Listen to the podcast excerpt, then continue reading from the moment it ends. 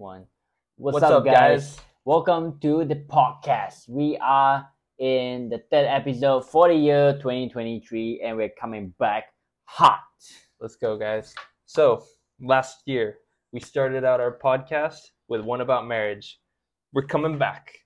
Daryl, how long have you been married now? Fake. I don't know. August, September, October, November, December. Six months, baby. Let's go. go. Don't forget that. Wife will kill you. Dude, honestly, my math's so bad, I'm only remembering like the year. So if I know it's August, I know it's a year being married. Yeah, that's good. At least you can remember the year. Yeah, I remember the year and the date, yeah. Obviously. But yeah, guys, so we're coming back.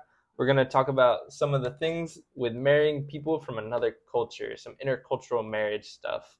Because I married a Tongan girl, and And I'm married to, um, well, my wife is, uh, she's half South American and she's half Aboriginal, but we're both from Malaysia. But we are also two different tribes, so that's why we're talking about it. Yep. So guys, let's start out good. Basically, a lot of us, we like to find, or we have our own taste, really. So we find people that mix well with us in our personality-wise, and sometimes that isn't always from people of our same nationality, our same race, same culture. So for me, it turned out my wife and I, we melded really well in terms of personality, which helped bring us together pretty close. Worked out pretty good.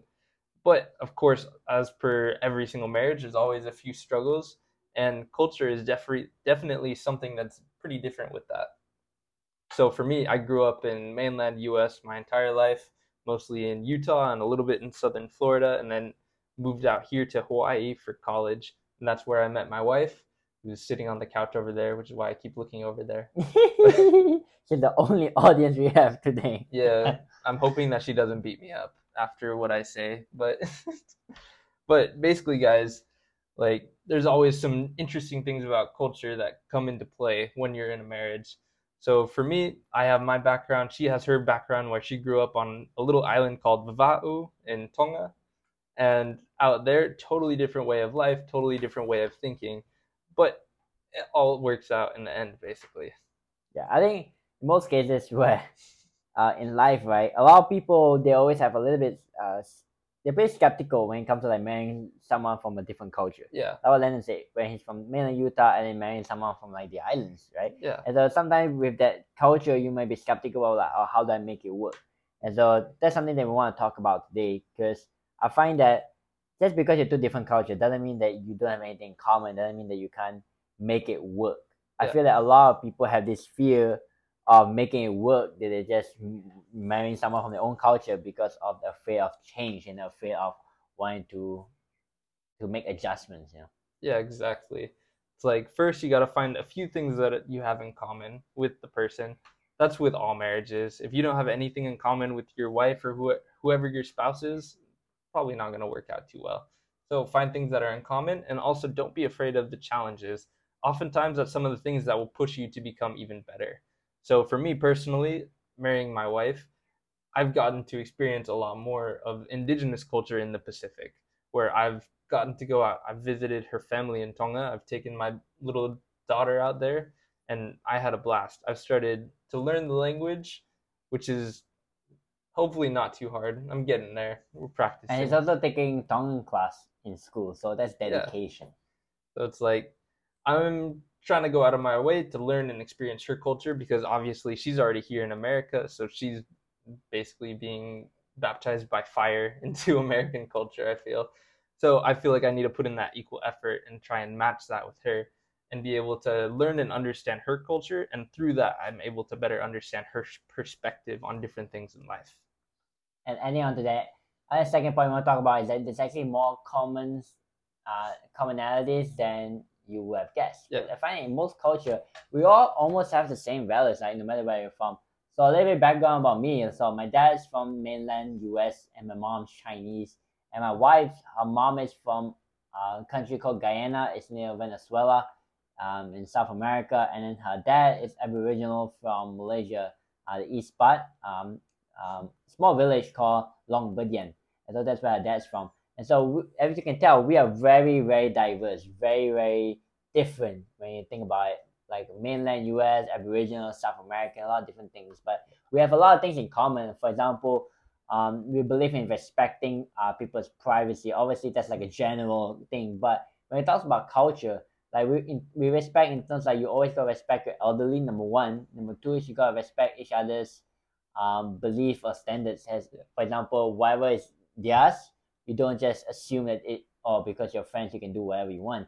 But we respect their privacy because you know it's their privacy. Yeah. And you respect their boundaries. You I respect my boundaries. Things like that. I feel like that things really brought us close together because we have a lot of things in common that helps us to bridge the um, whatever differences that we have in our cultures. Yeah, exactly. So you want to find all those common occurrences.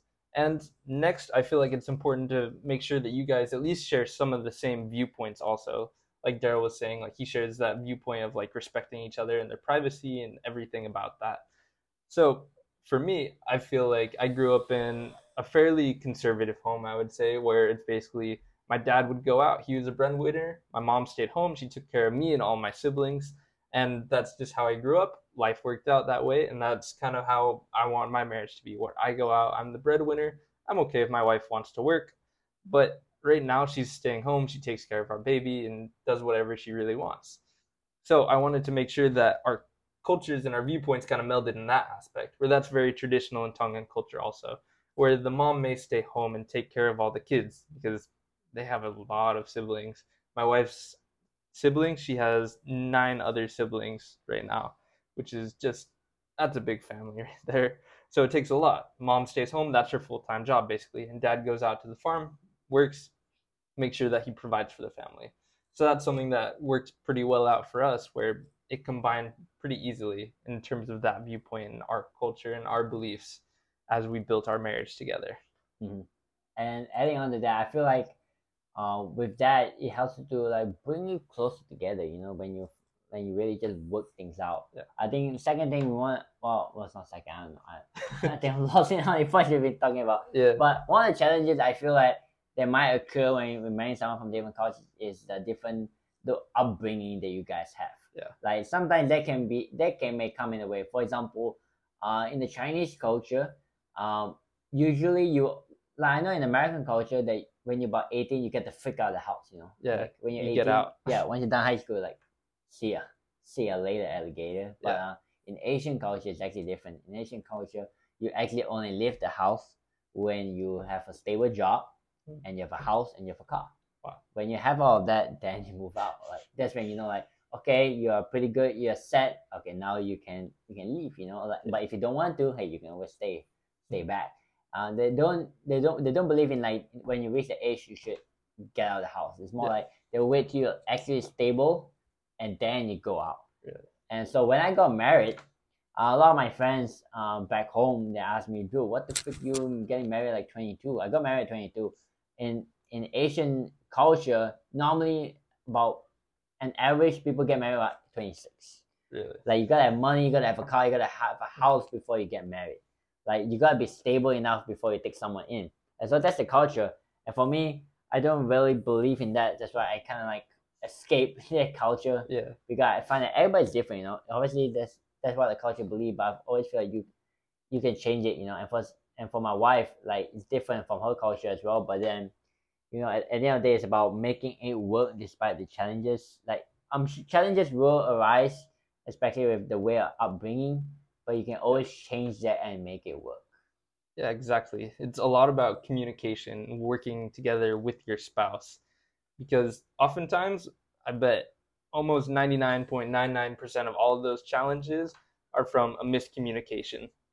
Whether that's you not understanding her full perspective in terms of a cultural thing or something like that, or maybe you're doing something that is just not okay for her. And sometimes you just need to talk it out and figure out what's actually happening. So I feel like that's really important in terms of coming to or coming closer together in terms of that marriage. Where, for example, in Tongan culture, you support the family. It's like, you stay home with mom and dad and all of the siblings, all the boys, they go out and work and then they give all the money back to mom and dad. Mom and dad in turn take care of the entire family. And even once you leave the house, you still bring money back to mom and dad to make sure that they're taken care of, that they have everything that they need.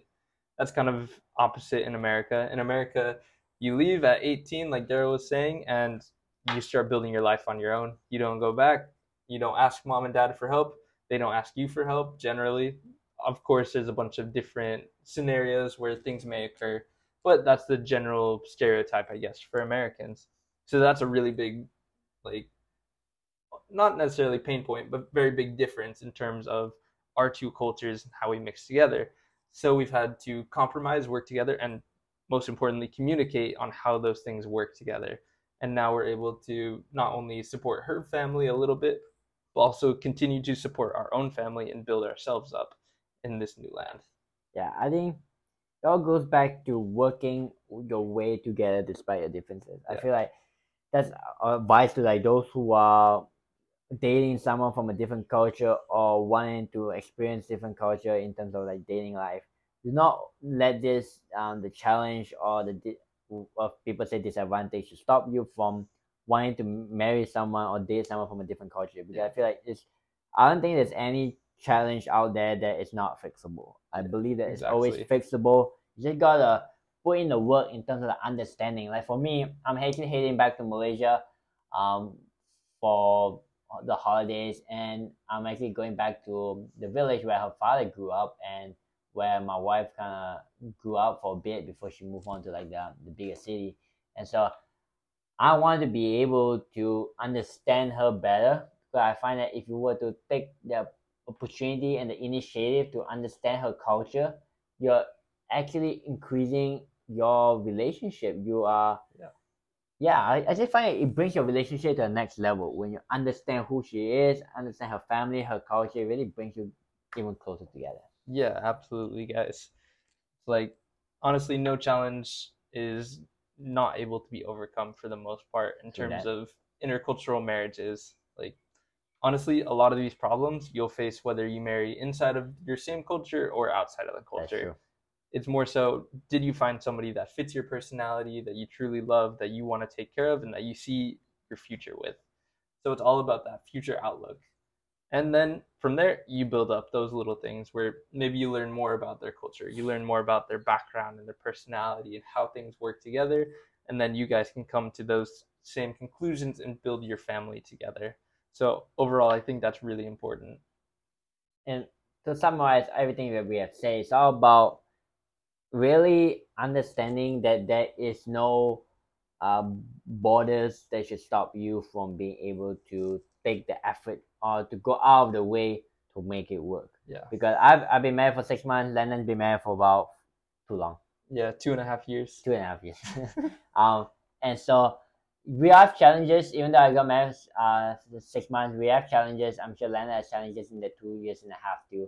But like you said, it's all about being able to understand that you can change it, you yeah. can change the stereotype, and just because you grew up in a certain way doesn't mean that it has to stay that way. Yeah, I feel, exactly. I feel like that's like a taboo that you cannot escape the stereotype that's been put upon your culture. I feel like you, culture is just like a standards that you've been raised with in like with certain type of people. Like for Chinese culture, this is what they believe in, right?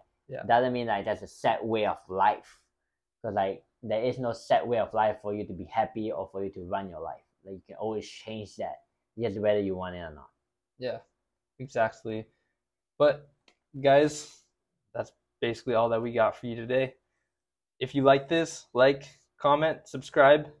If you find the one because of this, go out. Give us credit. Yep, we did it for you. Yep, so this is Daryl. This is Landon. Peace. Peace.